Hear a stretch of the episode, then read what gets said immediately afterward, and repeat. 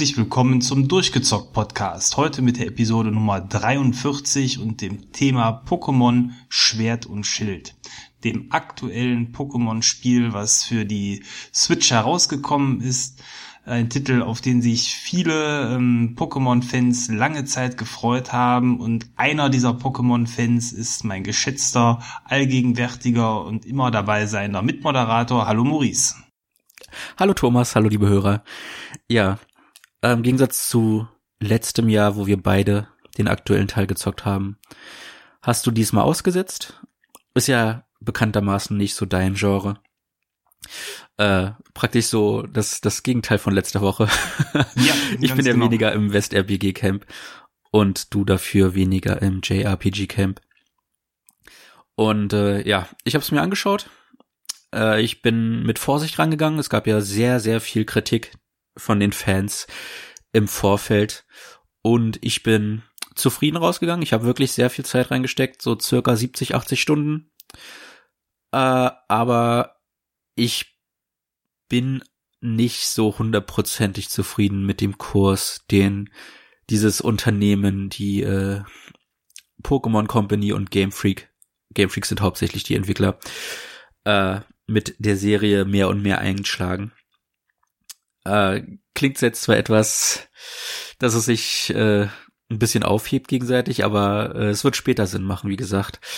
Äh, es, es gibt vieles an dem Spiel, das gut ist, aber es gibt auch vieles an dem Spiel, was einfach Rückschritte sind äh, im Vergleich zum Verlauf der Serie. Hast du dir zumindest ein paar der Trailer angesehen gehabt? Zu Pokémon Schwert und Schild, dass du so einen groben Eindruck hast, wie es ausschaut, zum Beispiel halt im Vergleich zu Pokémon Let's Go aus dem letzten Jahr. Ähm, ich habe äh, Videos gesehen, ich habe es jetzt nicht so ganz detailliert verfolgt. Ich fand aber, dass es jetzt für mich als Nicht-Riesen-Pokémon-Fan, insbesondere was die Pokémon angeht, ziemlich ähnlich aussah. Aber die Spielwelt ähm, erschien mir etwas offener und freier zu sein. Das war so zumindest mein Eindruck. Aber äh, ja, wie ist der Eindruck, wenn man zu lange gespielt hat? Ist es ein Fortschritt? Sieht es besser aus? Äh, das ist die Frage, die so. 1 Million Euro Frage. Ähm, auf der einen Seite ist es deutlich detaillierter als Pokémon Let's Go. Also Let's Go hat so einen sehr sterilen, aber dafür sauberen Blick. Äh, alles war sehr eckig, alles war sehr rein, die Texturen waren sehr klar und nicht, nicht besonders detailliert. So generell Details äh, im, im Kleinen hast du halt hauptsächlich vermisst äh, in Wohnungen und so weiter. Hast du nicht so viel äh, Variant, sag ich mal, wie du es dann in Schwert und Schild vorfinden wirst. In Schwert und Schild sind die Pfade auch nicht mehr alle 90 Grad Winkeln angelegt, sondern halt wirklich äh, mit mit Kurven und so weiter und so fort ausgelegt, dass es sich deutlich natürlicher anfühlt. Aber dieser deta detailliertere Look hat auch einen Nachteil, nämlich dass es äh, stärkeres Kannflimmern hat und die Texturqualität äh, stark variiert. Also auf der einen Seite würde ich sagen, es sieht besser aus, auf der anderen Seite würde ich sagen, mir gefällt der saubere, sterile Look von Let's Go irgendwie besser. Äh, ich, ich kann dir nicht sagen, ob es ein Fortschritt ist. Ich, ich finde, ich finde, es gibt sich die Hand. Ähm, sie haben, sie haben so rein von der Polygonanzahl mehr Details reingesteckt, aber gleichzeitig hat man das Gefühl, dass sie einfach nicht genug Zeit hatten, um die Texturen, die die ganzen Polygone ja so herausstechen lassen sollen, äh, auch entsprechend anzupassen, dass das Gesamtbild stimmt. Das Gesamtbild finde ich bei Let's Go deutlich angenehmer. Man hat da nicht das Gefühl, äh, in den Raum zu gehen und die Hälfte des Raums sieht toll aus und die andere Hälfte des Raums sieht einfach nur schlecht aus. Und das kann man nicht anders sagen. Mhm. Äh, dieses, dieses groß beworbene große Areal, wo man sich so Breath of the Wild mäßig überall hinbegeben kann, in Anführungszeichen. Das äh, werde ich später auch noch genau erklären, wieso das überhaupt nicht stimmt und uns Game Freak von vorne bis hin angelogen hat in allerlei Aspekten. Ähm, es sieht einfach schlecht aus. Das kann man nicht anders sagen. Es sieht nicht aus wie ein Switch-Spiel. Wenn man gesehen hat, was, was Nintendo da raushaut mit Mario, mit Zelda, wenn man gesehen hat, was CD Projekt mit Witcher ausgerechnet ja auf der Switch angestellt hat. Ja, das Spiel ist dann vielleicht halt äh, insgesamt verwaschener von der Optik. Aber es ist ambitioniert, es ist riesig und es funktioniert und Pokémon Schwert und Schild ist gar nichts davon. Es ist nicht ambitioniert, es ist sehr linear, bis auf dieses eine größere Areal. Ähm, es ist wortwörtlich ein Schlauch, das kann man nicht anders sagen. Es gibt keine Abzweigungen, wo du mal ein bisschen erforschen darfst. Und äh, keine, keine optionalen Routen oder irgendwas. Im Endeffekt gehst du einmal die ganze Karte durch in der Hauptstoryline und dann hast du auch wirklich alles schon gesehen, was das Spiel zu bieten hat. Das ist sehr traurig, weil so die ersten ein, zwei Stunden, äh, da kommt man nämlich bereits in dieses offene Areal, da wirkt es noch ambitioniert, wie es einem halt verkauft wurde. Oh, am Anfang ist man auf dieser linearen Route und auf einmal kommt man in das offene Areal und äh, da gibt es Gefahren mit, mit starken Pokémon, denen du dich lieber nicht entgegenstellst und die du auch noch nicht fangen kannst. Mhm. Und äh, dann fällt aber nach fünf, sechs Stunden die Fassade, weil du immer wieder aus diesem offenen Areal rausgeschmissen wirst, um halt auf diese Schläuche zu kommen. Und dieses Areal dient halt hauptsächlich auch nur dazu, dass du halt von Schlauch zu Schlauch kommst, weil das, weil sie es diesmal nicht mal geschafft haben, dass das ein durchgängiger Schlauch ist. Also die Welt ist nicht mal komplett ineinander verwoben, was ich als massives Downgrade empfinde. Ähm, Pokémon Sonne und Mond die letzten Teile auf dem 3DS, äh, das waren ja, das war ja eine Inselgruppe, aber all, also die, die einzelnen Inseln waren alle super miteinander verbunden, dass du halt überall irgendwie hinkommen konntest.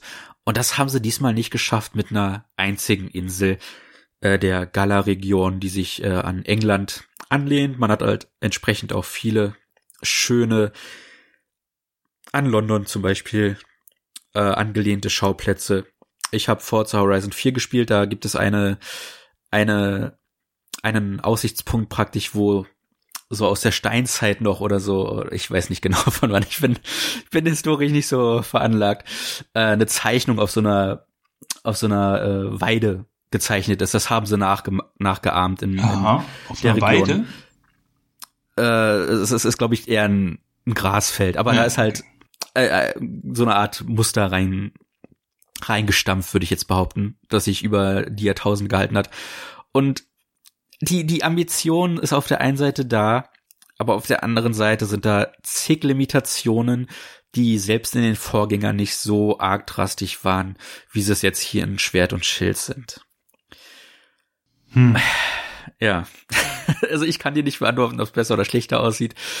Äh, es ist detaillierter, aber der Gesamtlook finde ich ist schlechter als der von Let's Go. Also ein Schritt vor, ein Schritt zurück. Sie sind praktisch auf der Stelle getreten. Es sieht anders aus, aber es sieht nicht besser oder schlechter aus. So, es ist schwer zu erklären, wenn man das nicht vor sich hat. Aber ähm, ich habe ja immer ein Preview-Bild auf dem YouTube-Kanal und äh, YouTube ist der beste Freund, um sich Vergleichvideos anzuschauen. Äh, sie haben den Stil geändert Pokémon Let's Go hatte, wie gesagt, einen sehr sterilen Look, aber ein etwas, ich will nicht realistisch sagen, aber äh, im Vergleich zu Pokémon Schwert und Schild, was dann halt schon etwas mehr nach Anime ausschaut, äh, wirkt das halt im Vergleich realistischer. Bei Let's Go hast du dafür deutlich stärker poppende Farben, du hast stärkere Kontraste hm. und äh, es, es lädt halt auch trotzdem ein, nach wie vor diese Welt zu erkunden, auch wenn der Erkundungsfaktor halt äh, eher limitiert ist in diesem Fall. Ja gut, es ist halt kein Open-World-Spiel, was äh, eine große Welt zum Erkunden hat, sondern wahrscheinlich ja dann ähnlich wie schon gesagt hast, in dem anderen Pokémon-Spiel eine Verbindung wahrscheinlich dann von Städten und Arenen und dazwischen kann man so ein bisschen äh, dann Pokémon fangen, oder nicht? Genau, also ja. du hast halt die typischen Routen. Das Highlight ist halt dieses offene Areal. Es wirkt am Anfang sehr groß, aber äh, du findest schnell heraus, dass generell die Gala-Region auch mit die kleinste Region ist, die Pokémon je zu bieten hatte. Äh, die Pokémon-Fans, die halt einfach das Spiel schnell durchspielen wollten, um ins Endgame zu kommen, um ihr Team zu verbessern und äh, kompetitiv zu machen, die haben die Story in 14 bis 16 Stunden durchgespielt. Ich habe 30 oder 40 gebraucht, weil ich halt alle Pokémon fangen wollte.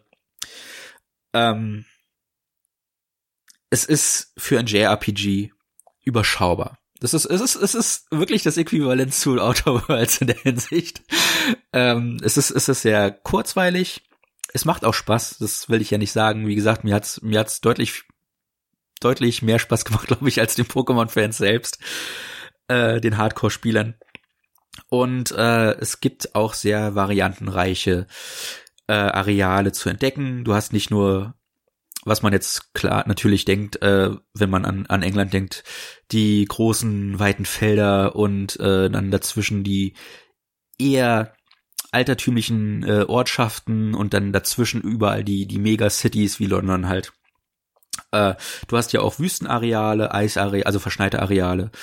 Und äh, man hat schon das Gefühl einer natürlichen Progression in dieser Welt, die sich auch so halbwegs an die Mythologie dann anpasst. Du hast zum Beispiel auch einen Feenwald, hm. äh, der sehr interessant gemacht ist.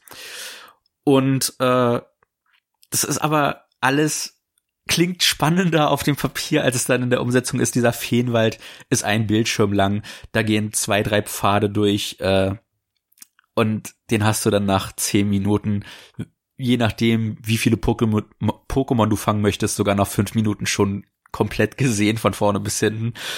Und da, da weiß ich halt nicht, wie sich Game Freak das vorgestellt hat, die Serie weiterzuentwickeln, weil sich das halt, wie gesagt, auf der einen Seite wie ein Fortschritt anfühlt, aber von der Größe der Welt einfach wie ein Rückschritt. Das kann ich nicht anders sagen. Die Welt ist wirklich sehr winzig und man hat sehr schnell alles gesehen, was das Spiel in der visuellen Hinsicht zu bieten hat.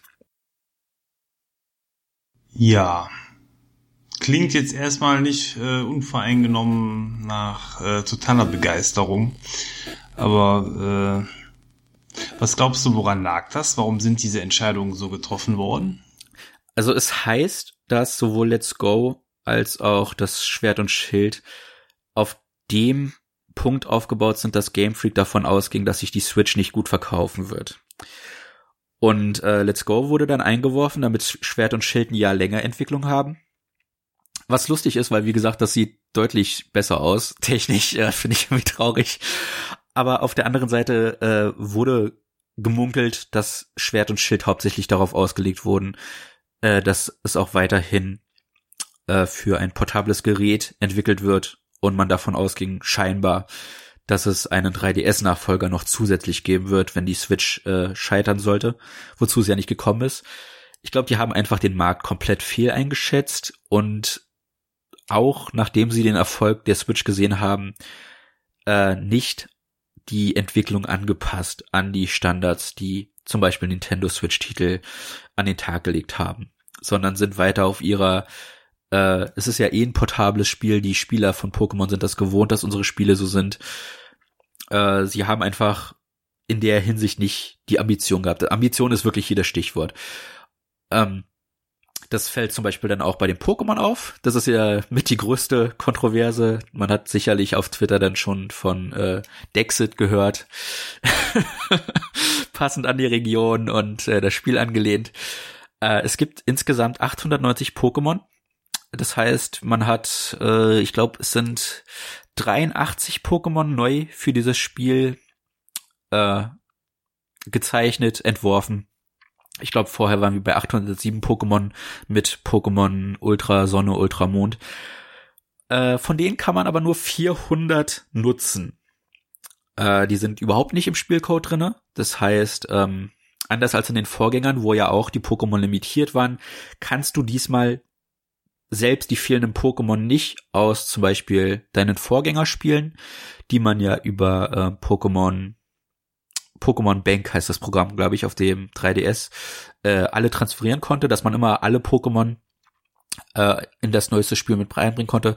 Das ist nicht möglich. Das Pokémon Home, was einem ermöglicht, aus Pokémon Let's Go und äh, Pokémon Go, dem Handyspiel, die Pokémon zu importieren, ist damit auch drastisch reduziert und das, das Programm ist noch nicht mal raus. Also an dem Punkt, wo es rauskommt, ist circa ein halbes Jahr nach Launch vergangen und da wird's die meisten Spieler schon gar nicht mehr interessieren, dass sie ihre Pokémon aus Let's Go und Go importieren können.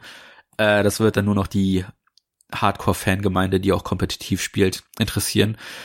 Und wie gesagt, das ist eh schwachsinnig, weil du nur 400 Pokémon im Spiel selbst drinne haben kannst. Und äh, das ist halt schon krass, wenn nicht mal die Hälfte aller existierenden Pokémon es in dein Spiel schaffen. Und hier kommen dann die großen Lügen, äh, die Game Freak an den Tag gelegt hat, um das zu rechtfertigen. Es hieß nämlich, dass dann dafür die Pokémon mehr Animation haben, noch detaillierter sind. Und äh, dem ist leider nicht so. Also Hacker haben sehr schnell herausgefunden, dass das bis auf ganz wenige Ausnahmen eins zu eins die 3DS-Modelle sind, die sie ja auch schon in Let's Go verwendet haben. Äh, die Pokémon, die es gibt, beziehungsweise die Pokémon-Modelle, die es nicht gibt in, in den 400, haben Hacker bereits importiert und die sehen exakt so aus wie die Pokémon in Schwert und Schild. Äh, sie haben den Move-Pool drastisch reduziert und sie haben sogar Animationen für die Hauptfiguren und so weiter und so fort äh, aus Pokémon Sonne und Mond importiert. Das heißt, äh, das Ganze ist auf einem Lügenkonstrukt aufgebaut, womit sie die Fans, wie gesagt, von vorne bis hinten äh, hintergangen haben. Ähm, einfach weil den ich weiß, ich weiß nicht, ob sie keine Lust hatten, den Rest äh, zu importieren, ob sie, ob sie der, die, die Modulgröße unterschätzt haben. Ich, ich kann es dir nicht sagen. Es ist, es ist ein Trauerspiel, das seinesgleichen sucht. Hm. Und das lässt jetzt die erste Hälfte dieses Podcasts super pessimistisch und negativ klingen. Aber lass sich gesagt sein, das alles hat mich nicht davon abgehalten, da wie gesagt sau viel Zeit in das Spiel zu stecken und fast alle Pokémon zu fangen, die es gibt. Äh, ich habe halt keine zweite Version, deswegen war es ein bisschen schwieriger, auf die 400 zu kommen. Ich habe nicht alle 400, ich habe 376 oder 78, eins von beidem. Und äh, der Rest, der mir fehlt, ist einfach sind einfach die Pokémon, die exklusiv zu der anderen Edition sind. Und alles, was jetzt zwischen dieser Kritik bisher liegt und den 80 Stunden, die ich gespielt habe, äh, das ist das Positive. Hm. Die Kampagne ist super linear, aber sie macht halt trotzdem Spaß. Das ist äh, schon mehr an die Fußballkultur angelehnt, ist halt, wie gesagt, England der Schauplatz und äh, die Arenen sind diesmal halt wirklich Events. Äh, es, es sieht sehr cool aus, wenn du da in ein Stadion einläufst, die Fans dich anschreien. Du gewinnst auch mehr und mehr Fans, die dann in jedem Stadion auf dich warten und sagen, oh, äh, sie hat die letzten Arenen geschafft, äh, deine Figur wird es diesmal auch schaffen und am Ende, wenn du dann den, den Arenaleiter besiegt hast, sagen sie, yo, du hast mich überzeugt, ich bin jetzt auch dein Fan, ich reise mit dir mit. Äh, es machen nicht alle, du hast eigentlich nur eine Figur, die mit dir mitreist durch alle Arenen, aber es ist halt cool zu sehen, dass du mehr und mehr Fans gewinnst, je weiter du äh, durch die Welt dort reist. Und je mehr Orden du sammelst, äh, dann hast du auch natürlich deine typischen Rivalen, die diesmal auch sehr interessante äh, Entwicklungen durchgehen. Du hast den typischen Rivalen, der etwas freundlicher gesinnt ist und der dich durch das ganze Spiel über begleitet. Aber du hast auch einen Rivalen, der nur so ein Drittel des Spiels da ist und der dann einen Twist eingeht, den ich echt nicht vorhergesehen habe und den ich auch nicht spoilern will, weil das echt cool ist, was ein Pokémon-Spiel da immer gemacht hat. Äh, habe ich nicht so erwartet und ist auch echt mal was Neues. Und ähm, wenn es ein Sequel geben sollte, was dann in derselben Region spielt, äh, das machen sie ja ganz gerne, dann kann ich da durchaus sehen, dass diese äh, Kleinigkeiten durchaus auch Effekte haben werden, wie sich dann der Nachfolger spielen wird. Und das finde ich ziemlich cool. Hm. Also ein Twist, der, äh, also die Story scheint ja dann dementsprechend zumindest äh, ein paar Überraschungen zu haben. Das finde ich ja schon mal gut, weil grundsätzlich äh, so die Story in Nintendo-Spielen ja auch manchmal schon mal etwas flacher ist, so bei diesen typischen Mario-Spielen oder anderen. Äh, Zelda ist vielleicht die Ausnahme, zumindest das große Zelda, das, was wir zuletzt gespielt hatten mit dem Windfisch, war ja von der Story her als auch äh, kein, kein, kein, kein Meisterwerk zumindest. Ja, also es ist keine großartige Geschichte, aber es ist eine, die einen definitiv äh, am Ball lässt und äh, konstant zu motivieren weiß. Also äh, klar wollte ich immer wissen, wie es weitergeht, aber gleichzeitig wollte ich halt auch alle Pokémon fangen. Und auch wenn es insgesamt nur in Anführungszeichen 400 Pokémon gibt, haben sie was gemacht, was ich auch sehr cool finde, nämlich die Varianz der Pokémon in den einzelnen äh, Routen drastisch erweitert. Allein in der ersten Route nachdem ich alle Pokémon gefangen hatte, die es dort gibt, hatte ich bereits 20 oder 30 Pokémon zusammen. Mhm. Und normalerweise hast du am Anfang das Vogel-Pokémon, das Raupen-Pokémon, äh, das, das ausschweifende Pokémon, äh, jetzt fällt mir spontan halt so ein Dachs-Pokémon ein, äh, wo mir der Name dummerweise nicht einfällt. Die hast du hier alle auch, aber du hast zusätzlich noch Varianz drin, äh, was halt deine Typenvielfalt stark bereichert und du schon recht früh ähm, Spiel dir eine Typenvarianz aufbauen kannst, die halt so bisher noch nicht gesehen war. Also du hast am Anfang bereits die Möglichkeit, auch ein Wasser-Pokémon zu fangen. Und äh, du hast am Anfang auch deine Angel dabei, das heißt, du kannst auch äh, bereits am Anfang äh, deutlich mehr Varianz äh, mit den Teich und mehr Pokémon äh, erlangen. Und das Ganze gibt dem eine Vielfalt, die die kurzen Routen dann wieder so ein bisschen überdecken, weil die Routen mögen zwar kurz sein, aber dafür lohnt es sich, die zu erkunden, ähm, die Pokémon dort äh, auszukundschaften, weil das Coole ist, du hast nach wie vor Zufallskämpfe, aber du hast auch wie in Let's Go die Pokémon, die übers Feld laufen. Und die Zufallskämpfe sind diesmal so gestaltet, dass du musst übers Gras rennen mhm. und da taucht ein, äh, ein Fragezeichen auf. Und du musst in dieses Fragezeichen reinrennen, dann wird der Zufallskampf getriggert aber du kannst dem auch entgehen. Das heißt, sie haben so das Beste aus beiden Welten drinne, ohne diese nötige Last, die Zufallskämpfe an sich haben, dass sie halt andauernd passieren. Du kannst dir nämlich aus dem Weg gehen, wenn du siehst, wo das Fragezeichen aufgeploppt ist, was ich sehr cool finde. Und die Pokémon, die auf dem Feld laufen, sind nicht zwangsweise auch die Pokémon, die du über diese Fragezeichen bekommst. Da sind viele Überraschungen drinne, wie gesagt, dass du relativ früh schon einen großen Variantenreichtum an Pokémon haben kannst, was ich sehr, sehr geil finde. Das hat mir sehr viel Spaß gemacht, weshalb das auch so motivierend war, den Pokédex äh, nach Möglichkeit so voll, äh, wie es mir möglich war, einfach zu bekommen. Und du hast ihn ja ziemlich voll bekommen, ne? Also insofern hat es sich ja scheinbar dann ordentlich motiviert. Wobei ich es natürlich auch ähm, eigentlich schade finde, dass ähm, die Pokémon wieder über zwei Module verteilt sind. Andererseits war das ja schon immer so in der Serie. Ähm, gehört wahrscheinlich dazu und sind die Fans ja dann auch ein Stück weit gewohnt, ne? dass das einfach sich so aufteilt.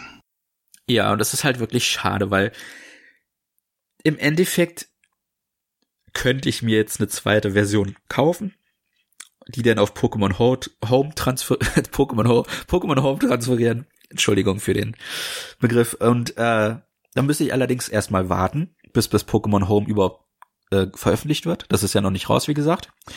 Dann müsste ich nochmal 60 Euro investieren für ein Spiel, was ich praktisch schon durchgespielt habe, weil großartig viel Änderung gibt's da nicht. Es sind zwei Arenaleiter, die anders sind und das legendäre Pokémon ist anders. Das ist alles, was sich unterscheidet zu den paar Pokémon. Das ist wirklich nur eine Handvoll, die versionsexklusiv sind. Und das ist rechtfertigt einfach schon lange nicht mehr den Kauf von zwei Versionen. Äh, wie gesagt, Hardcore-Fans machen das, aber ich kann mir nicht vorstellen, dass ein normaler Spieler dafür sein Geld und seine Zeit aufwendet, äh, um so den Pokédex voll zu bekommen. Äh, dafür gibt es jetzt eine Möglichkeit und es kann sein, dass die auch vorher schon drin waren. Ich habe aber Pokémon noch nie so wirklich äh, online genutzt, sag ich mal. Äh, wenn man online ist, kann man nämlich Zufallstausch anbieten.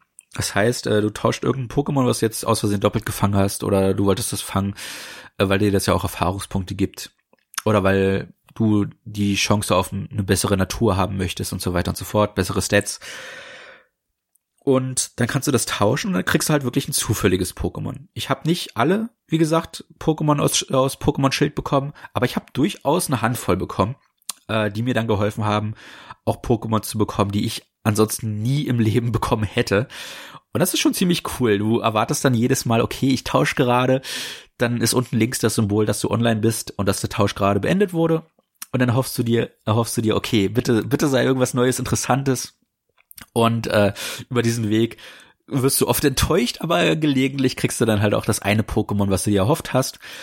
Und äh, das macht Spaß. Das ist ein cooles Element. Es kostet nichts, außer halt Pokémon, äh, außer Nintendo Online. Das ist ein bisschen ärgerlich, dass das nach wie vor daran gebunden ist. Aber kann man nichts machen. ist Nintendos Schuld, nicht Pokémons Schuld. Und ähm, es ist halt eine coole Idee, einfach um mehr Pokémon zu fangen, zu sagen, okay, jetzt habe ich ein neues Pokémon, was ich tauschen kann. Das motiviert zum Fangen, das motiviert zum Tauschen, das motiviert zum Interagieren. Und äh, das ist einfach sau cool gemacht. Also äh, du, du bist nicht gezwungen, dich irgendwie online auszutauschen mit Spielern. Äh, natürlich, wenn du dann halt wirklich gezielt Pokémon haben möchtest, ist das schon deutlich einfacher, das so zu machen. Aber einfach so für zwischendurch, weil du das halt jederzeit online haben kannst, äh, ist das eine saukoole Idee, die auch deutlich hilft, äh, den Pokédex zu füllen. Also das ist ein saucooles Element. Und es tauschen halt nicht nur alle die ersten Formen, sondern manchmal kriegst du auch ein richtig, richtig gutes Pokémon äh, darüber getauscht, was du erst deutlich später zum Beispiel in der Kampagne finden würdest. Oder was schon die, die höchst entwickelte Form von einer äh, Pokémon-Reihe ist. Das ist ziemlich cool gemacht. Und es ist motivierend, damit zu interagieren, weil das halt sehr unaufwendig ist. Es ist sehr einfach gestaltet und es ist sehr zugänglich.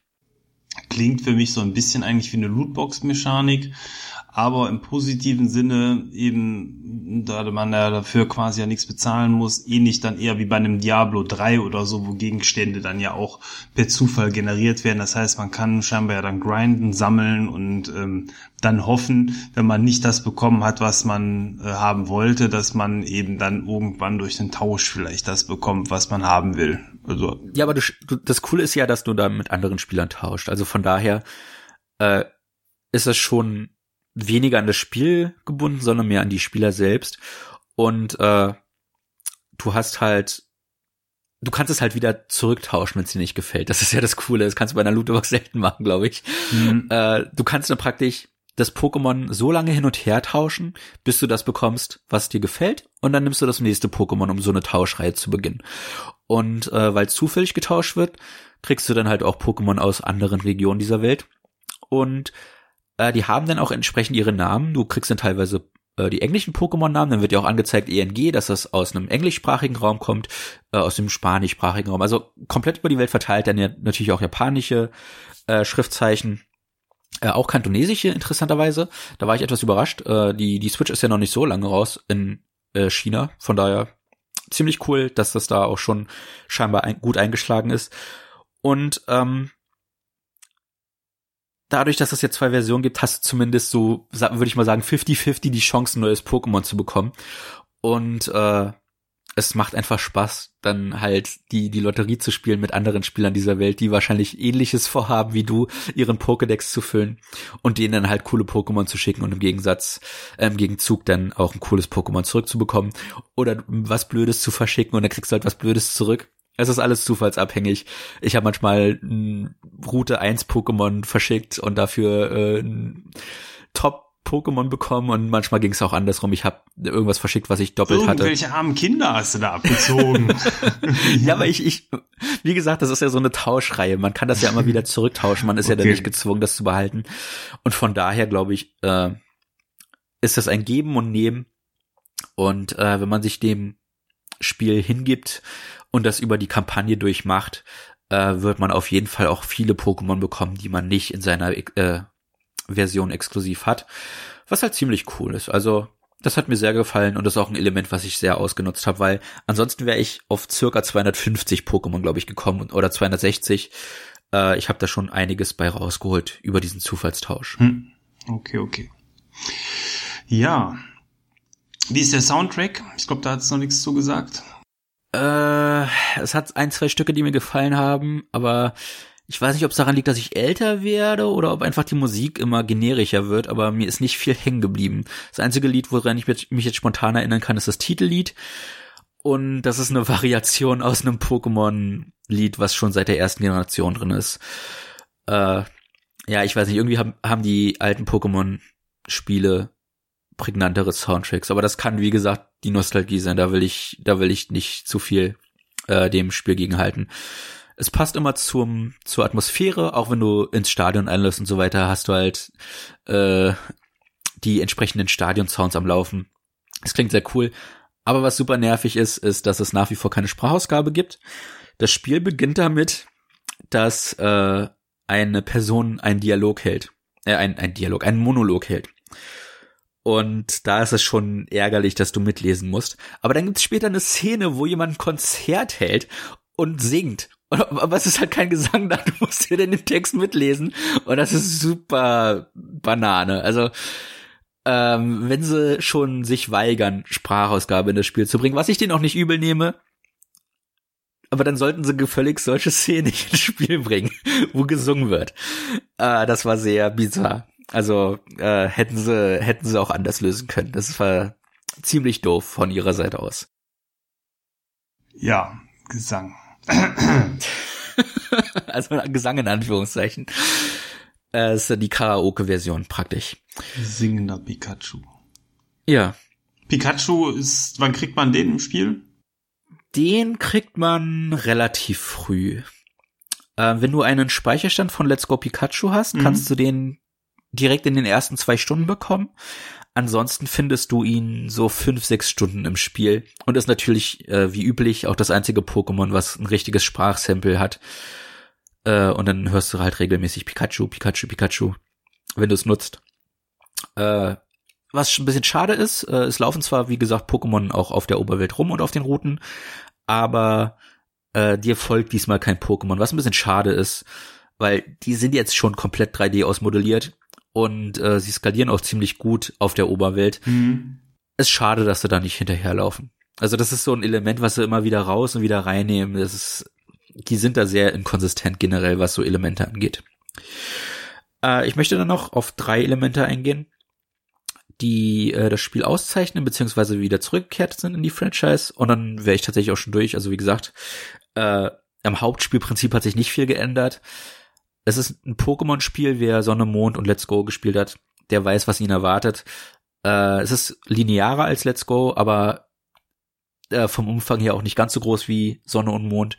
Aber halt insgesamt immer noch eine schöne Pokémon-Erfahrung. Man, ich denke, die meisten wussten, worauf sie sich einlassen und es ist äh, entsprechend auch das, es hat auch den besten Verkaufsstand eines Pokémons und ich glaube, es ist sogar das bestverkaufte Pokémon mittlerweile, was halt schon beeindruckend ist äh, nach nur zwei Monaten oder so oder nach einem Monat nicht mal.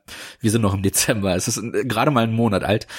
Und ähm, ja, also sie sind faul auf der einen Seite, aber ich glaube, es, es, zahlt sich aus, dass sie da nicht mehr rein investieren. Äh, weil sie dann die Spielerschaft nicht größer, großartig enttäuschen können, wenn das nächste Spiel nicht ganz so ambitioniert ist. Äh, sie haben so eine durchgängige Linie, die sie immer so leicht wellenförmig über- und unterstreiten mit jedem Teil. Hm. Ja, aber gut, äh, wie gesagt, es gibt noch drei Punkte, die ich erwähnen möchte. Äh, das große Feature, was angekündigt wurde, war ja diese offene, dieses offene Areal. Äh, da hast du starkes Pop-In drinne, sehr ärgerlich. Du hast matschige Texturen drinne, sehr ärgerlich, hatte ich vorhin alles schon erwähnt. Aber du hast da halt auch Elemente drinne, die äh, wo du nicht ganz weißt, ob es jetzt so durchdacht ist, wie sie es sich vorgestellt haben. Es gibt überall so Steinkreise, kleinere, also jetzt bitte kein Stonehenge erwarten, das sind wirklich kleine Steinkreise, wo so ein Wasser, wo so eine Wasserpfütze drin ist praktisch. Und die leuchten manchmal rot. Wenn diese äh, Felsformationen rot leuchten, kannst du die ansprechen und dann kannst du gegen einen Dynamax Pokémon kämpfen. Das sind, das ist jetzt das äh, Bonus-Feature äh, was sie ja seit einigen Generationen immer drin haben müssen. Vorher waren es die Z-Moves aus Pokémon Sonne und Mond und davor waren es ich weiß schon gar nicht mehr, wie es hieß. Es ist, es, ist, es ist immer ein Feature, was sehr ähnlich ist, aber so ein bisschen abgewandelt wird. Äh, das ist, wie der Name schon anmuten lässt, äh, an eine Form, wo die Pokémon das zigfache an ihrer Größe erlangen und entsprechend auch härter austeilen können und mehr einstecken. Und äh, das kannst du nicht überall einsetzen, im Gegensatz zu zum Beispiel diesen Z-Moves. Die kannst du in jedem Kampf einsetzen, aber dieses Dynamaxing ist nur an bestimmten Punkten in dieser Region verfügbar. Das wird ja auch recht früh erklärt. Und in diesen Kämpfen kannst du es zum Beispiel einsetzen. Und das wird zum Beispiel auch in jeder Arena eingesetzt mit dem letzten Pokémon. Und äh, das Coole ist, dass es manchmal auch besondere Formen gibt und äh, die haben eine bestimmte Pro Prozentanzahl, wie wahrscheinlich es ist, dass sie auftauchen. Und diese Prozentanzahl variiert äh, bisher im Zwei-Wochen-Takt. Das heißt, in der ersten, also in der Launch-Woche, konntest du zwei bestimmte Pokémon in einer besonderen Form häufiger finden. Und jetzt äh, derzeit hast du Relaxo, äh, was, wenn ihr den Podcast hört, wahrscheinlich auch schon wieder ausgetauscht wurde, weil dann die zwei Wochen schon wieder rum sind. Ähm, was du in seiner besonderen Form finden kannst. Es ist nicht so, dass du es nie finden kannst, wenn es nicht da ist, aber die Wahrscheinlichkeit ist halt einfach geringer äh, in dem Zeitraum. Und das motiviert natürlich dazu, dann äh, regelmäßig reinzuschauen, sofern du denn Interesse hast, diese besonderen Formen zu finden, weil du die, wie gesagt, nur siehst in besonderen Fällen, wenn du halt an einem Punkt bist, wo du dieses Dynamaxing benutzen kannst. Und ähm, das ist, glaube ich, eher was für die Leute, die online viel spielen. Äh, die haben sich natürlich auch wieder aufgeregt. Zu Recht, weil sehr viele Moves auch gestrichen wurden. Es waren äh, über 170 vorher, jetzt sind es nur noch 90, was auch super beknackt ist schon wieder. Also ich, ich weiß einfach nicht, wo die ihre Konsequenzen ziehen. Äh, es, ist, es ist sehr seltsam. Aber ja, das ist ziemlich cool, aber halt auch einfach nur ein Gimmick am Ende des Tages. Und es würde mich nicht wundern, wenn das äh, mit dem nächsten Pokémon-Spiel schon wieder außen vor gelassen wird und dann wieder ein neues Gimmick da ist, was sehr ähnlich ist. Mhm. Hm. Ja, äh, das nächste Ding ist, auf diesem offenen Areal gibt es verschiedene Klimazonen. Und die wechseln tagtäglich das Wetter, was dann beeinflusst, was für Pokémon da auftauchen. Das Ding ist, du kannst diese Klimazonen nicht von weitem sehen, weil sich, wie gesagt, das Wetter tagtäglich ändert. Und dann hast du die Momente, wo du von einem Areal ins andere läufst und auf einmal von hellem Sonnenschein starker Regen ist dann ist es einfach nur stürmig, dann ist es, dann ist Schneefall. Und das ist halt sehr verwirrend, weil du das halt nur dann siehst, wenn du an dem Areal bist. Wenn du vor dem Areal praktisch stehst, in einer anderen Wetterzone, und du weißt, ein Schritt weiter ist die Schneezone. Du siehst den Schnee nicht. Da, ist, da sieht's aus wie Friede, Freude, der Eierkuchen. Und dann gehst du einen Schritt weiter und auf einmal ist die ganze Welt verschneit. Und die Idee ist cool, aber die Umsetzung ist einfach schrecklich ohne Ende. Es wäre besser, glaube ich, wenn sie das Wetter auf ein, zwei Areale verteilt hätten und da einen besseren Übergang drinne hätten und dass sich dann halt, was weiß ich, alle zwölf Stunden wechselt, anstatt dass sie das so erzwingen, äh, dass es mehrere Areale gibt, die dann Wettereigenschaften aufzeigen, aber dann dieser Übergang einfach wieder so spontan und willkürlich äh, einfach scheint es ist sehr schade äh, auf der einen Seite, aber es ist halt auch, es zeigt, dass da ein bisschen Idee hinter ist, da was Neues draus zu machen. Ich hoffe, wenn es einen Nachfolger gibt in ein paar Jahren, dass dann da nochmal dran geschraubt wird, weil es sind viele gute Ansätze in dem Spiel drinne, aber halt nicht alle zu Ende gedacht. Und das gilt dann auch für den letzten Punkt, den ich noch ansprechen wollte. Sie haben zum Glück die Charakteranpassung zurückgebracht. Die haben sie ja etwas runtergeschraubt in Let's Go äh, aber sie ist nicht, nicht weiter ausgebaut worden. Also du kannst nach wie vor die Frisur anpassen, das Gesicht ein bisschen anpassen und die Kleidung anpassen, aber es gibt nicht so viele Kleidungsmöglichkeiten, äh, wie man es gerne hätte. Äh, das Sortiment ist immer noch sehr limitiert. Und oft hast du es halt einfach so, dass 50 mal derselbe, dieselbe Jacke im Sortiment ist, aber die dann verschiedene Farben hat. Und äh, da musst du die halt, wenn du verschiedene Farben nutzen willst im Verlauf des Spiels, die immer neu kaufen, anstatt dass du sagen, okay, wir verkaufen sie dir einmal und dann kannst du die Jacke im Inventar, also die Farbe äh, der Jacke im Inventar ändern. Äh, anstatt dann halt mehr Designs zu entwerfen von Objekten. Also es ist, es ist wieder so ein zweischneidiges Schwert, wo ich echt nicht weiß, ob ich damit zufrieden oder unzufrieden bin. Dann, äh, wenn die Kampagne zu Ende ist, hast du auch sehr wenig zu tun in diesem Spiel äh, wie gesagt, dadurch, dass es keine optionalen Routen und so weiter gibt, kein Endgame-Dungeon oder irgendwas, äh, hast du am Ende der Story auch alles gesehen, was das Spiel zu bieten hat. Dann gibt's noch so einen, so einen Kampfturm, den es in jedem Pokémon, glaube ich, gibt. Aber der ist halt auch optional und etwas, wo ich meine Zeit nicht reingesteckt habe. Das ist mehr dann für die kompetitive Szene, da wäre es cooler gewesen, ein Areal zu haben, wo es wieder exklusive Pokémon gibt. Aber das ist hier einfach nicht der Fall ich weiß, es, es, es, es hat mir wirklich viel Spaß gemacht, das zu spielen. Aber wo ich mir durchaus vorstellen könnte, zum Beispiel das X oder X und Y nochmal zu spielen oder in das Let's Go nochmal reinzuschauen, glaube ich, bin ich durch mit Schwert und Schild. Also es hat Spaß gemacht, die Zeit, die es überdauert hat, aber gleichzeitig ist da aufgrund der Linearität und der Limitation wenig drin, was zum nochmal durchspielen motiviert. Was halt seltsam ist, weil Pokémon ist schon eine Franchise, die man mehrfach durchspielt, wenn äh, vor allem wenn man Kind ist. Ich habe die ersten zwei, drei Generationen sehr, nee Quatsch, die ersten zwei Generationen häufiger durchgespielt, weil das einfach so motivierend war, sich da eigene Pfade rauszusuchen, weil da noch eine gewisse Nonlinearität drinne war, wo du dir halt deine eigenen Pfade erschließen konntest. Und das ist mit dem immer stärkeren Fokus auf Linearität einfach nicht mehr gegeben. Und du hast auch nicht mehr diese Varianz entsprechend in der Erfahrung, wenn du ein Spiel nochmal neu startest drinne. Äh, was halt so ein bisschen das, das wieder aushebelt. Es ist auf der einen Seite wirklich ein sehr spaßiges Pokémon-Spiel. Jeder, der generell Spaß mit der Formel hat, wird hier auch seinen Spaß haben. Ich hatte ihn auf jeden Fall. Aber gleichzeitig kann ich nicht drüber hinwegsehen, wie viele potenzielle Chancen sie halt verspielt haben, wie viel wie viel, wie viel Wut sie sich aufgezogen haben mit den Fans, indem sie sie halt blank äh, ins Gesicht belogen haben. Und äh, es ist, es ist ein sehr frustrierendes Spiel, aber ein Spiel, was Pokémon-Fans auf jeden Fall gefallen wird. Es hat seine Macken. Es hat deutlich mehr Macken, als es haben müsste. Äh, vor allem das mit dem Pokémon ist ein Ding, was einfach nicht hätte sein müssen. Dann hätten sie sagen können, okay, äh, es gibt nur 400 Pokémon im Spiel zu fangen, aber den Rest könnt ihr euch über Pokémon, also über die Vorgänger, dann äh, ins Spiel tauschen, wie das halt die Vorgänger entsprechend gemacht haben.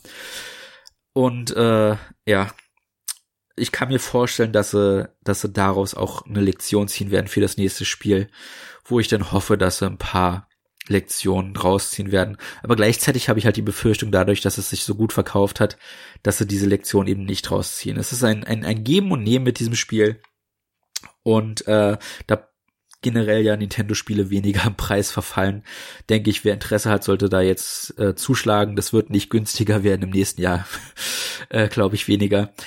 Äh, und dann wird man seine 30, 40 Stunden Spaß haben, je nachdem, wie man sich dahin gibt, ist man eventuell auch schneller durch. Vielleicht lädt man sich dann nur aus, wenn man weiß, dass man eigentlich nur der Story folgen will. Aber der Sammelaspekt ist gegeben. Äh, es ist ein sehr schönes Areal, auch wenn es sehr linear ist, zu erforschen. Der äh, England-Aspekt ist sehr cool. Wenn man sich ein bisschen in England auskennt, wird man halt auch viele Dinge wiedererkennen. Und äh, ja, es macht halt trotz allem immer noch Spaß, dieser, dieser Sammelfaktor. Und äh, ich würde es empfehlen, aber halt mit einem mit einem äh, Sternchen. Sternchen, ja. ja, Sternchen halt, ja, äh, dass, dass es noch ja, einen Anhang gibt. Ja. Ja, ich finde Kein Sternchen, dass es so gut ist. Den hat es sich nicht verdient. Nee. Ja, das ist eine Aussage. Ähm, ich kann auch nur für mich selber jetzt erstmal hier sprechen. Äh, also mich reizt es tatsächlich jetzt auch nicht so, ähm, dass ich sage, den Teil müsste ich spielen. Der letzte Teil, Let's Go Pikachu, den fand ich ja ganz nett, aber ähm, ja, irgendwie ist das, glaube ich, nicht so 100% meine Serie und deswegen ja, da das Spiel jetzt nicht äh, Traumwertungen eingefahren hat und man das Gefühl hat, man verpasst was, werde ich da, glaube ich, dann auch mal aussetzen. Aber äh, ja, für, für alle Fans der Serie scheint es ja dann zumindest äh, das neue Futter für dieses Jahr zu sein. Und wenn man mal ehrlich ist, so viel hat Nintendo dann ja dieses Jahr jetzt so direkt vor Weihnachten dann auch nicht herausgebracht. Ne? Luigi ist noch gekommen und äh, Zelda war und ja dann Zelda halt, ja. schon schon schon noch mal ein bisschen eher. Ne? Also zumindest wir haben ja Zelda schon längst fertig äh, gezockt äh, gehabt. Insofern ja. Ja. Ist es dann jetzt die Gelegenheit. Ne? Auf jeden Fall. Also wie gesagt, wer Interesse dran hat, der wird auch auf jeden Fall seinen Spaß mit haben. Macht nichts. Hm. Aber erwartet jetzt nicht den großen Sprung. Also es, es, es ist wirklich in vielerlei Hinsicht ein hübscheres Sonne und Mond. Na gut. Wenn das so die abschließenden Worte zu dem Titel waren, würde ich sagen, können wir dann zum Outro kommen. Sehr gerne. Dann, liebe Hörer, bleibt dran, es geht gleich weiter nach dem Jingle. Bis gleich.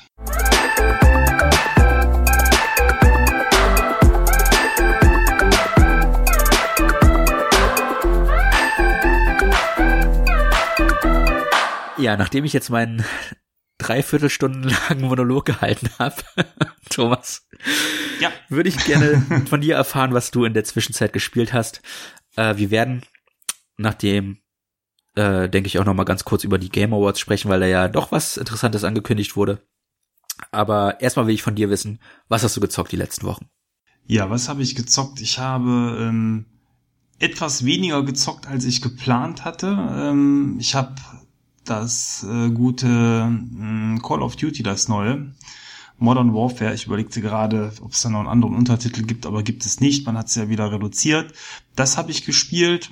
Macht bisher äh, viel Spaß, kann ich sagen. Abschließendes Urteil kommt noch, aber insbesondere Grafik und Action und auch die verschiedenen Settings, das stimmt. Ähm, dann habe ich ähm, an, an Star Wars weitergespielt bin aber immer noch nicht durch. Deswegen meinte ich ja gerade, ich habe weniger gespielt als gehofft, aber irgendwie so die Zeit im Vorweihnachtsstress äh, ja, hat mir so ein bisschen das Spielen abends dann auch verleidet, so dass ich da nicht so ganz die Ruhe hatte, mich dem zu widmen, wie ich wollte. Das wird jetzt bald äh, mit meinem Weihnachtsurlaub so ein bisschen dann besser funktionieren. Ja, und ähm, Ansonsten habe ich jetzt am Wochenende, das ist so ein kleiner Tipp vielleicht für alle, die wie ich ähm, auch immer gerne die Gothic oder Risen Spiele gespielt haben, äh, eine kleine Information und zwar der ähm, äh, Hersteller der Spiele Piranha Bytes ist ja mittlerweile bei THQ untergekommen. Und THQ hat äh, sich überlegt, okay, wenn wir schon die Firma ähm, bei uns mit reinholen, dann muss man auch was mit den verschiedenen Marken anstellen. Und Gothic hat ja den Ruhm von Piranha Bytes ursprünglich mal losgetreten und ich habe jetzt nicht nachgegoogelt, aber ich sag mal so grob um das Jahr 2001 herum müsste eigentlich Gothic 1 herausgekommen sein. Ist also mittlerweile schon eine ganze Weile her und ähm, mittlerweile auch auf aktuellen PCs auch nicht mehr schön. Damals war das Spiel tatsächlich ja so im Geiste äh, so eine Art Ultima-Nachfolgespiel, weil man hier auch sehr äh, viel erforschen konnte, viel sammeln konnte, eben all das, was man an so einer offenen Spielwelt ähm, schätzt und liebt. Und ähm, THQ ist auf die Idee gekommen, eben Gothic 1 wieder neu aufzulegen und ähm, ist sich aber scheinbar unsicher, wie sie es machen soll. Ob man quasi stupide 1 zu 1 ähm, das alte Spiel kopiert oder ob man neben der grafischen Verbesserung, das Spiel wird in der Unreal Engine 4 ähm, erscheinen, ähm, vielleicht auch so ein bisschen so ein paar Game-Dinge äh, ändert.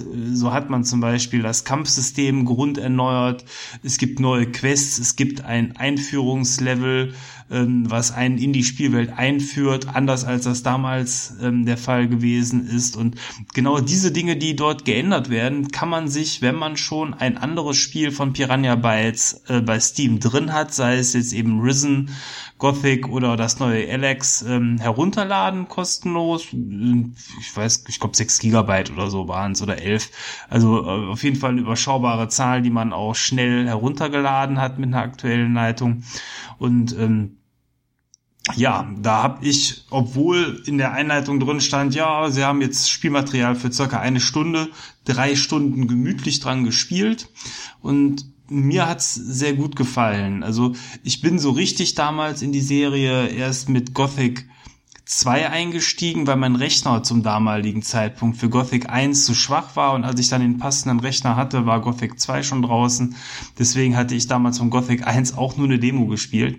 Ähm, insofern mag mein Urteil vielleicht dann jetzt auch nicht ganz hundertprozentig ähm, passen, wenn ich sage, mir hat sehr gut gefallen, weil ich habe auch gelesen, einigen Fans äh, sind so ein paar Dinge, die jetzt hier geändert wurden, übel aufgestoßen, hat denen nicht so gut gefallen, aber jetzt grundsätzlich muss ich sagen, mir gefällt das neue ähm, Kampfsystem. Das Kampfsystem ist sehr modern. Man hat ähm, drei Richtungen oben, links und rechts, wo man angreifen kann. Das wählt man mit dem Stick aus und dann kann man harte und leichte Schläge machen, um die Gegner ähm, eben zu bezwingen, was so ein bisschen eben auch ähm, ja, an, an moderne Kampfspiele in der Art äh, erinnert, wie es dann vielleicht auch eben die, die Souls-Spiele machen oder ähm, dieses äh, Kampfspiel von Ubisoft mit den Wikingern, was äh, For Honor. For, For Honor genau, was vor äh, zwei Jahren, glaube ich, jetzt sogar mittlerweile schon rausgekommen ist. Also das System hat man schon äh, da, äh, zu einem guten Teil übernommen. Und ja, äh, ich bin von dem, was ich jetzt schon sehen durfte, sehr begeistert gewesen. Am Ende gibt's dann noch eine Umfrage. Das heißt, wenn man einmal durchgespielt hat, sollte man vielleicht dann auch so fair sein und ähm, den äh, Entwicklern und THQ mitteilen, wie es einem gefallen hat. Ich vermute einfach mal, wer die drei Stunden da investiert hat oder zwei, je nachdem wie schnell man durch ist, der wird über die fünf Minuten Umfrage auch noch drüber hinwegkommen. Ist aber optional, ist keine Bedingung dafür, dass man das Ende des Spiels sieht. Und ja, äh, wenn man, so wie ich jetzt vielleicht einfach vor Weihnachten mal eine Stunde Zeit hat, äh, dann ist das eine schöne Möglichkeit, um ein wenig äh, zu spielen. Hast du denn noch irgendwas anderes gespielt neben deinem äh, Pokémon Großprojekt? Das war ja dann doch was umfangreicher. Ja, tatsächlich. Etwas, was du auch anfangen möchtest, glaube ich. Genau, äh, ich habe noch nicht angefangen. Geladen. Ich habe es geladen, aber ich hab's, äh, ich werde erstmal Star Wars abschließen. Äh, wir haben ja schon einige Podcasts in Vorbereitung, insofern werde ich da auch nicht in Zeitnot kommen, ja. Ja, ich habe nämlich Titanfall 2 begonnen. Das Spiel gibt's mittlerweile überall unter 10 Euro zu kaufen, sowohl digital als auch äh, physikalisch. Äh, ich habe dann gesehen, dass das letzten Monat im PS Plus war, was natürlich ein bisschen ärgerlich ist, aber jetzt habe ich mir gekauft. Es ist mir auch wurscht. äh, war, wie gesagt, ziemlich günstig. Ich habe circa die Hälfte der Kampagne gesehen, laut Kapitelguide, ähm, und etwa drei bis dreieinhalb Stunden in das Spiel gesteckt. Also es ist eine sehr kurze Kampagne. Ich wollte es hauptsächlich spielen, weil die Kampagne über den Klee gelobt wurde. Und äh, ich kann mittlerweile auch verstehen, wieso. Es macht sehr viel Spaß, dieses Parcoursystem. Ich habe ja den ersten Teil nicht gespielt, weil der nur online war. Äh, macht sau viel Laune. Es ist super flüssig, äh, es fühlt sich gut an. Und im Gegensatz zu Outer Worlds habe ich halt hier auch wirklich das Gefühl, weil es halt kein RPG ist, sondern einfach ein schlichter Shooter, dass ich entsprechend auch den Schaden ausrichte, den ich gefühlt äh, äh, visuell ausgebe.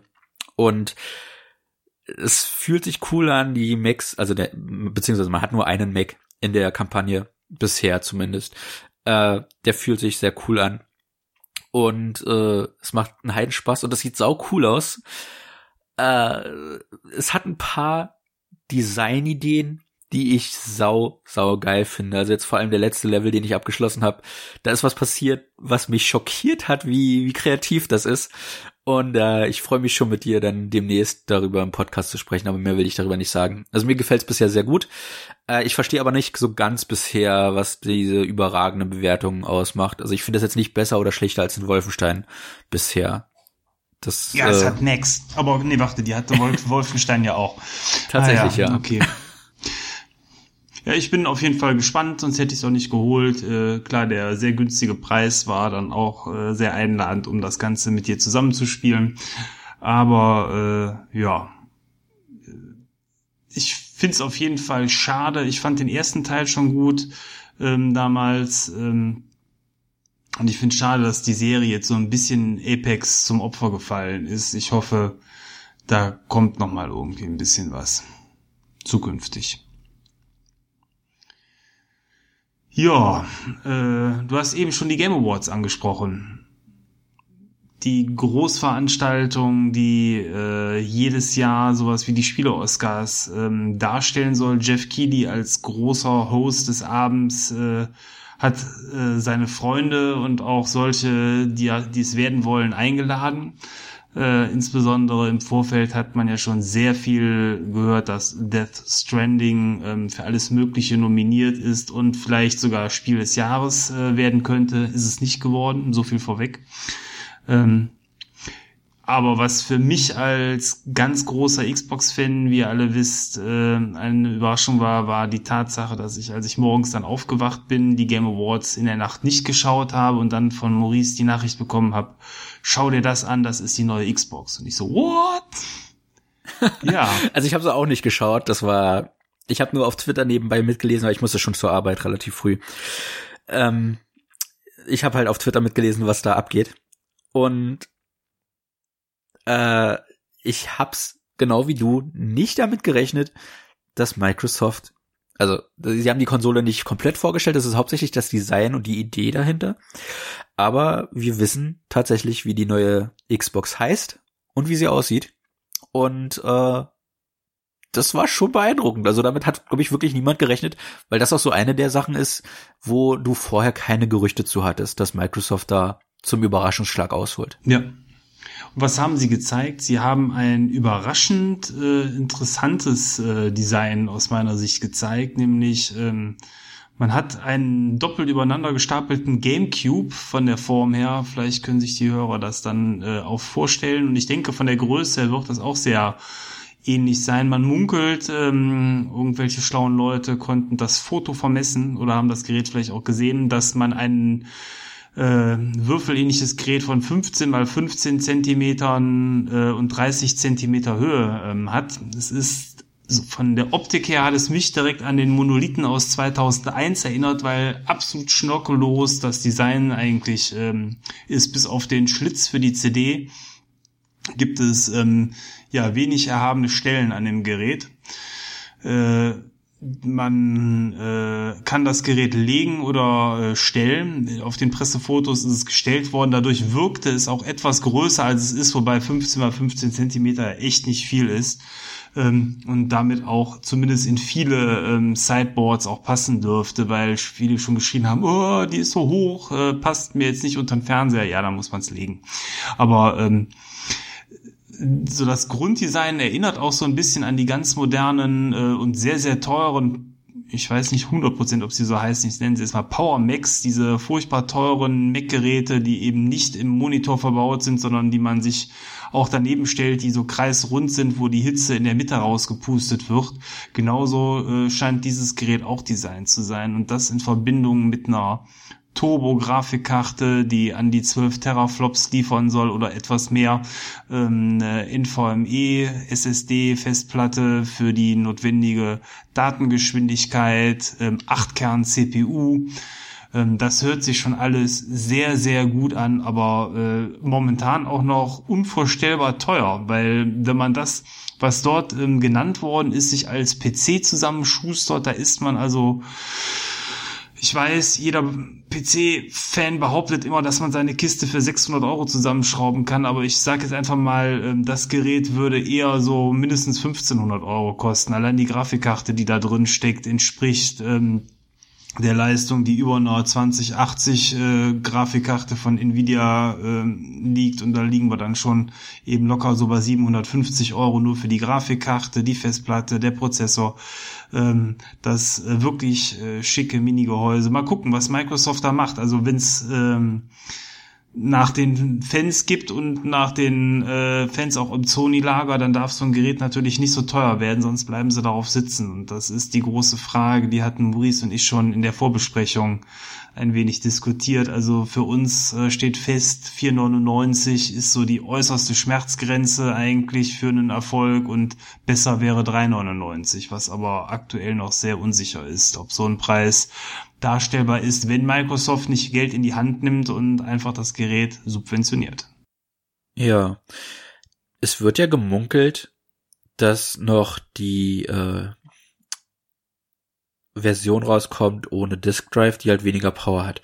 Das Komische an diesem Gerücht ist, dass die auch schwächer sein soll als die Xbox One X. Nee, das ich hatte halt ich nicht gehört. Ich hatte gehört, die soll okay. sogar was stärker sein, aber eben nicht signifikant. Und dann ist die Frage, äh, ja, ob das Besitzer eines Altgerätes oder eben auch ähm, ja, einem zukünftigen potenziellen Neukäufer überhaupt ein Reiz, wenn man von vornherein weiß, man kriegt quasi nur so ein, so ein abgespecktes äh, Design. Aber vielleicht ist das das passende Gerät auch für Full-HD-Fernseher, weil 4K ist ja auch noch nicht überall vertreten. Dann könnte man ja vielleicht die Leistung, die die fette Konsole für 4K liefert, dann in der Form für einen, ich nenne es einfach mal normalen Fernseher dementsprechend ähm, bringen. Das wäre dann zumindest, finde ich, ein geschickter Mittelweg aber das, was mich daran ärgert, ist halt einfach die Tatsache, dass wir dann wieder auf den Punkt kommen, wo Entwickler darauf achten müssen, dass ihr Spiel halt auch auf dem schwächsten Gerät läuft. Und das finde ich von der Idee halt einfach kacke, muss ich gestehen. Also ich finde das nicht so toll, wenn Microsoft halt das, das stärkste, also die stärkste Xbox ankündigt, die sie je gebaut haben. Und es ist wie gesagt nur ein Gerücht. Wir wissen noch nicht, ob es stimmt, aber dann gleichzeitig ein Gerät anbietet, worauf sich denn die Entwickler fokussieren müssen, weil ja ihr, ihr 4K 60 FPS Überbombast-Spiel mit der allergeilsten Grafik irgendwie auch noch da drauf laufen muss. Und damit bremsen sie sich komplett schon wieder aus, wenn das sich bewahrheiten sollte. Und ich weiß nicht, ob das so clever ist. Also ich finde die Idee nicht so doll. Ähm, ich, ich, ich verstehe, weshalb sie auf den Disk Drive äh, ver verzichten möchten, aber wenn das dann bedeutet, dass die Konsole generell schwächer ist und wir wieder einen Punkt haben, wo wir uns auf die schwächste Konsole fokussieren müssen und nicht auf zwei Konsolen, die ebenbürtig sind, äh, die sich gegen, gegen äh, die sich ebenbürtig sind. Ich finde das nicht gut. Also ich hoffe, das beweitet sich nicht oder das wird eine Streaming-Box oder irgendwas, aber nicht eine reine Konsole, die dann halt auch auf den digitalen Download äh, hinausläuft, weil dann habe ich das Gefühl, dass wir wieder ausgebremst werden, nächste Generation. Und das wäre nicht gut. Ja, ist die Frage, wie es gemacht wird. Also im Moment habe ich zum Beispiel jetzt auch nicht das Gefühl, dass mich eine Xbox One oder Xbox One S mit der X ausbremst, weil schon die Spiele auf der Xbox One X wie bei einer fetten Grafikkarte einfach so ein bisschen besser skalieren, mehr, mehr Details, höhere Weitsicht und so weiter. Aber ich weiß, was du meinst. Grundsätzlich, ähm, zumindest so Dinge wie die schnelle Festplatte und so müssen in beiden Geräten drin sein. Ansonsten funktionieren die, die Clue-Elemente der neuen Generation nicht. Und ich glaube, da wird Microsoft auch mit dem notwendigen Fingerspitzengefühl dran gehen. Also da ja, ich, ich hoffe weil das geht ja auch andersrum. Äh, unser Beispiel von letzten Mal, Outer Worlds. Ich finde, das sieht auf der Xbox One S nicht gut aus. Und ich finde das halt schade, weil da scheinbar der Fokus auf den Pro- und X-Konsolen lag. Und das, ja, wie das gesagt, halt diese, diese, diese widerlichen Filterungen drauf hat auf den, auf äh, durchsichtigen Objekten und so. Und da habe ich schon das Gefühl, dass da ein Kompromiss gefunden wurde. Auf irgendeinem Gerät muss es scheiße laufen, damit es auf dem anderen gut läuft. Und äh, also ist jetzt eine krasse Übertreibung, aber es ist halt einfach, um darzustellen, was ich meine. Und ich hoffe, dass das halt entsprechend nicht eintreten wird. Äh, wir haben noch gar nicht den Namen, glaube ich, erwähnt des Geräts. Und das ist mein einziger richtiger Faktor, wo ich Angst ein bisschen davor habe, dass sie sich da ins Knie schießen. Das Ding wird nämlich Xbox Series X heißen, was ja darauf hinweisen lässt, dass es auch ein, eine Series S geben könnte, wie er äh, gemunkelt wird. Äh, das ist nicht das Problem. Das Problem ist, dass das sehr ähnlich klingt dem Xbox One X. Und ich glaube, das wird Verwirrung stiften, wie es schon bei der Wii und der Wii U der Fall war. Ich glaube nicht. Glaubst Denkst du? Also ich glaube, der, der 0815-Kunde ist nicht so clever, um da den Unterschied zu kennen. Ja, ich glaube, er muss es aber auch nicht sein, weil ich glaube, das Bestreben, ähnlich wie bei einem iPhone, ist einfach von Microsoft äh, jetzt durch diese volle Hin- und Her-Kompatibilität äh, ein Gerät zu schaffen, ähm, was einfach eben das, das alte ersetzt und wenn du jetzt ein neues kaufst, dann nimmst du halt das Gerät. Ähm, und was ich an dem Namen zumindest sehr clever finde, ist, dass Serious X ja auch so ein bisschen wie Serious äh, klingt. Äh, also, also ernsthaft, ne? Serious about Gaming zum Beispiel, äh, damit du weißt, was ich meinst. ne? Und ähm, ich finde, also ich finde Series äh, X nicht verkehrt. Ich selber hätte das Gerät vielleicht auch mittlerweile nur noch Xbox äh, und also Xbox und Xbox X oder irgendwie so genannt.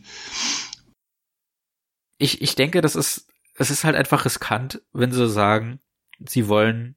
Also ich finde ich finde halt generell Microsofts Message, was die Konsolen selbst angeht, etwas verwirrend.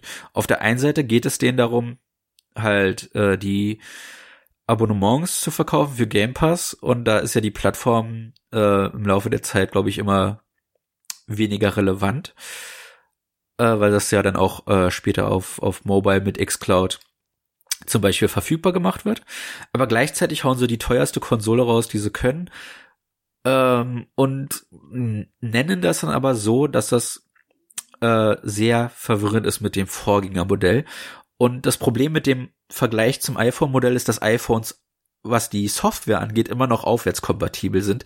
Und ich kann dir jetzt schon versichern, dass Xbox One, äh Quatsch, dass Xbox Series X Spiele äh, nach Halo nicht mehr aufwärtskompatibel sein werden. Das heißt, Halo wird noch für die One erscheinen, aber alles, was sie danach machen, wird nicht mehr aufwärtskompatibel sein. Also sprich, alles, was äh, Gears 6 wird nicht mehr auf der One laufen.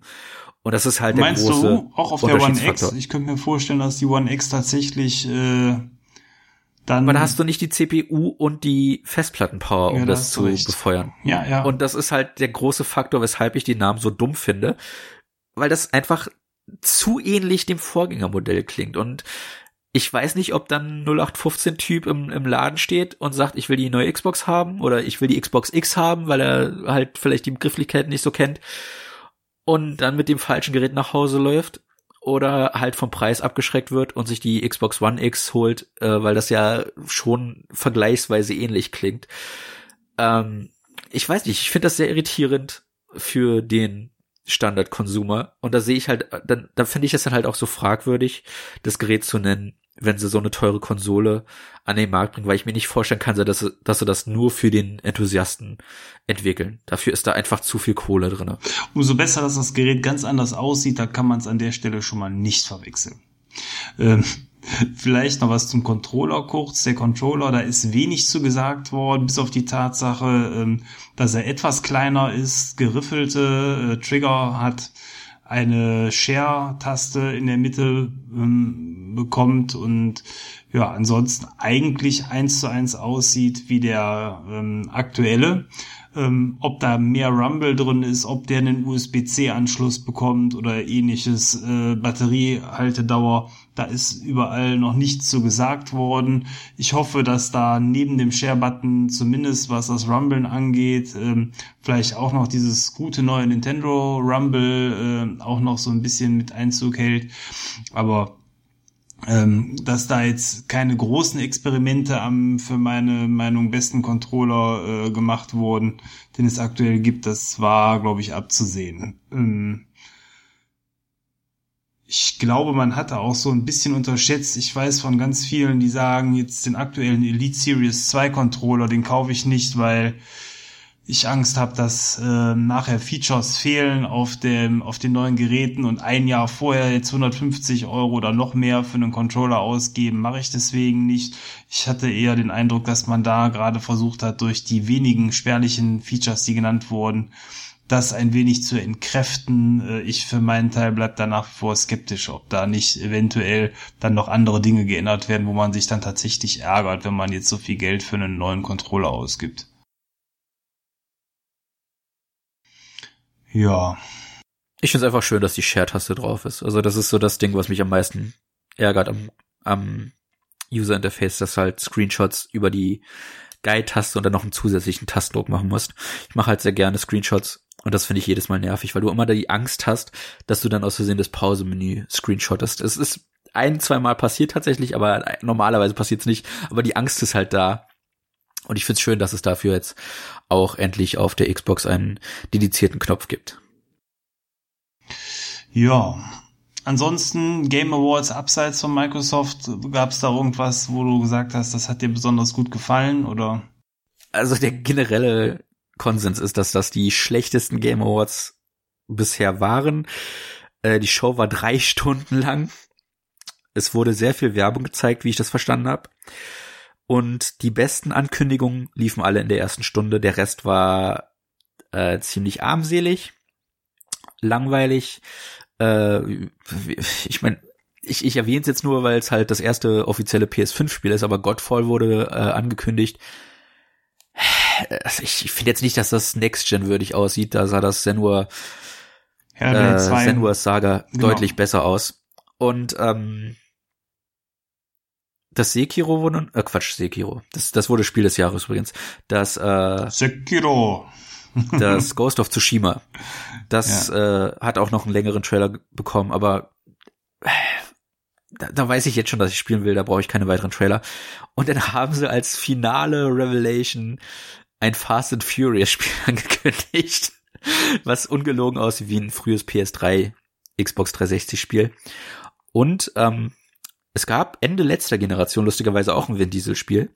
Äh, The Wheelman hieß das, glaube ich. Das sieht fast eins zu eins aus wie das Fast and Furious. Und äh, das war scheinbar das, das spektakuläre Highlight am Ende der Show. Und direkt danach wurde auch weggeschnitten. Also äh, ich bin froh, die drei Stunden auch nicht verschwindet zu haben. Hm. Äh, ich, wir haben ja, glaube ich, letztes Jahr schon drüber diskutiert. Ich finde die Game Awards generell die haben eigentlich mit Awards nichts zu tun. Das ist eigentlich nur eine Ankündigungsshow, wo zwischenzeitlich auch mal kurz äh, ein Spiel abgenickt wird, was was gut war dieses Jahr. Und da die schon im Dezember laufen, äh, nicht mal den ganzen das ganze Jahr über mit äh, äh übernehmen, wie es zum Beispiel die Oscars tun. Äh, von daher finde ich das eine Veranstaltung, die es meine Zeit nicht wert ist. Ja, das ist halt so wie so ein DSDS, äh, wo man auch von vornherein weiß, dass da auch kein, kein Superstar bei herumkommt. Äh, hier in dem Fall, gut, ist die Qualität vielleicht noch etwas höher als die DSDS-Stars, aber es ist eben eine hausgemachte Veranstaltung und das ist, äh, was mich so ein bisschen daran stört, es ist nicht objektiv, es ist kein Gremium. Ich meine, die Game Awards in Deutschland, die sind, äh, oder der Deutsche Computerspielepreis heißt es ja dann, äh, der ist jetzt auch deswegen nicht viel besser, nur weil es äh, vermeintlich unabhängiger ist, aber grundsätzlich weiß ich nicht. Also ich glaube, wir brauchen, äh, also wir, äh, schon gut. Also ich glaube, die Spielebranche braucht da äh, irgendwie auch tatsächlich sowas wie die Oscars, aber das muss auf eine andere Art und Weise passieren. Ich finde, da ist so eine Auszeichnung wie auf der E3 Game of the Year für mich zumindest wertvoller, als dass äh, jetzt eben so eine Game Awards Auszeichnung ist. Und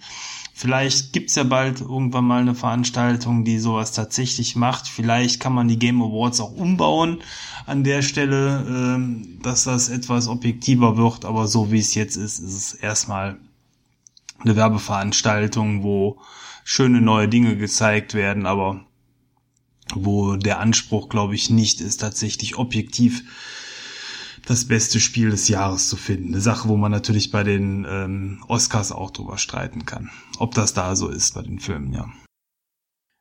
Ja, ich glaube, das Problem, was du hast, im Gegensatz zu den Oscars, ist halt, dass die Oscars äh, sehr amerikazentrisch sind und entsprechend äh, halt auch alle Unternehmen, die dort wählen dürfen, entsprechend auch äh, in Amerika liegen.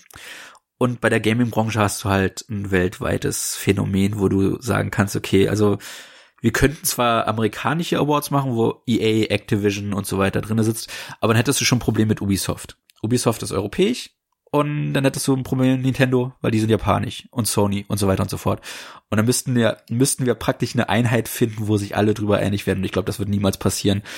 Äh, ich meine, wir, wir Gamer können uns nicht einig werden. Wer glaubt denn, dass die riesigen Unternehmen sich da einig werden? Von daher bezweifle ich, dass das jemals so passieren wird. Ich finde die Idee, den Ansatz der Game Awards schon richtig. Ich finde halt einfach nur die Umsetzung schrecklich.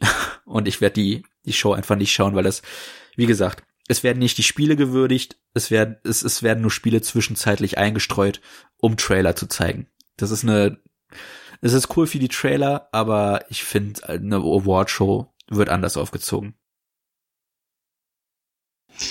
Ja, also, damit ist das Jahr jetzt schon fast zu Ende.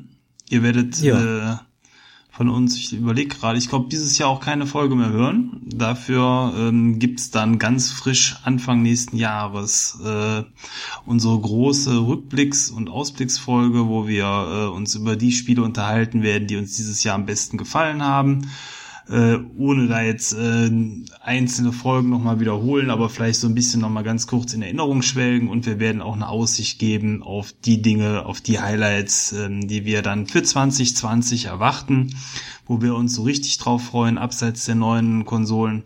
Und ähm, ja, da freue ich mich wiederum drauf, weil so eine Folge macht mir immer sehr viel Spaß und ähm, da können wir vorher nochmal so ein wenig äh, A, unseren ja, unseren Katalog wälzen, was wir dieses Jahr so gespielt haben, weil irgendwie ich wundere mich immer wieder bei der Vorbereitung zu dieser Folge, was man dann tatsächlich dieses Jahr alles gespielt hat. Äh, irgendwie bin ich da auch so ein bisschen vergesslich. Und äh, ja, auf der anderen Seite schon mal zu schauen, wann was kommt nächstes Jahr, weil ja, es gibt doch nichts Schöneres als die bisher noch ungespielten Spiele, wo man sich dann so richtig drauf freut.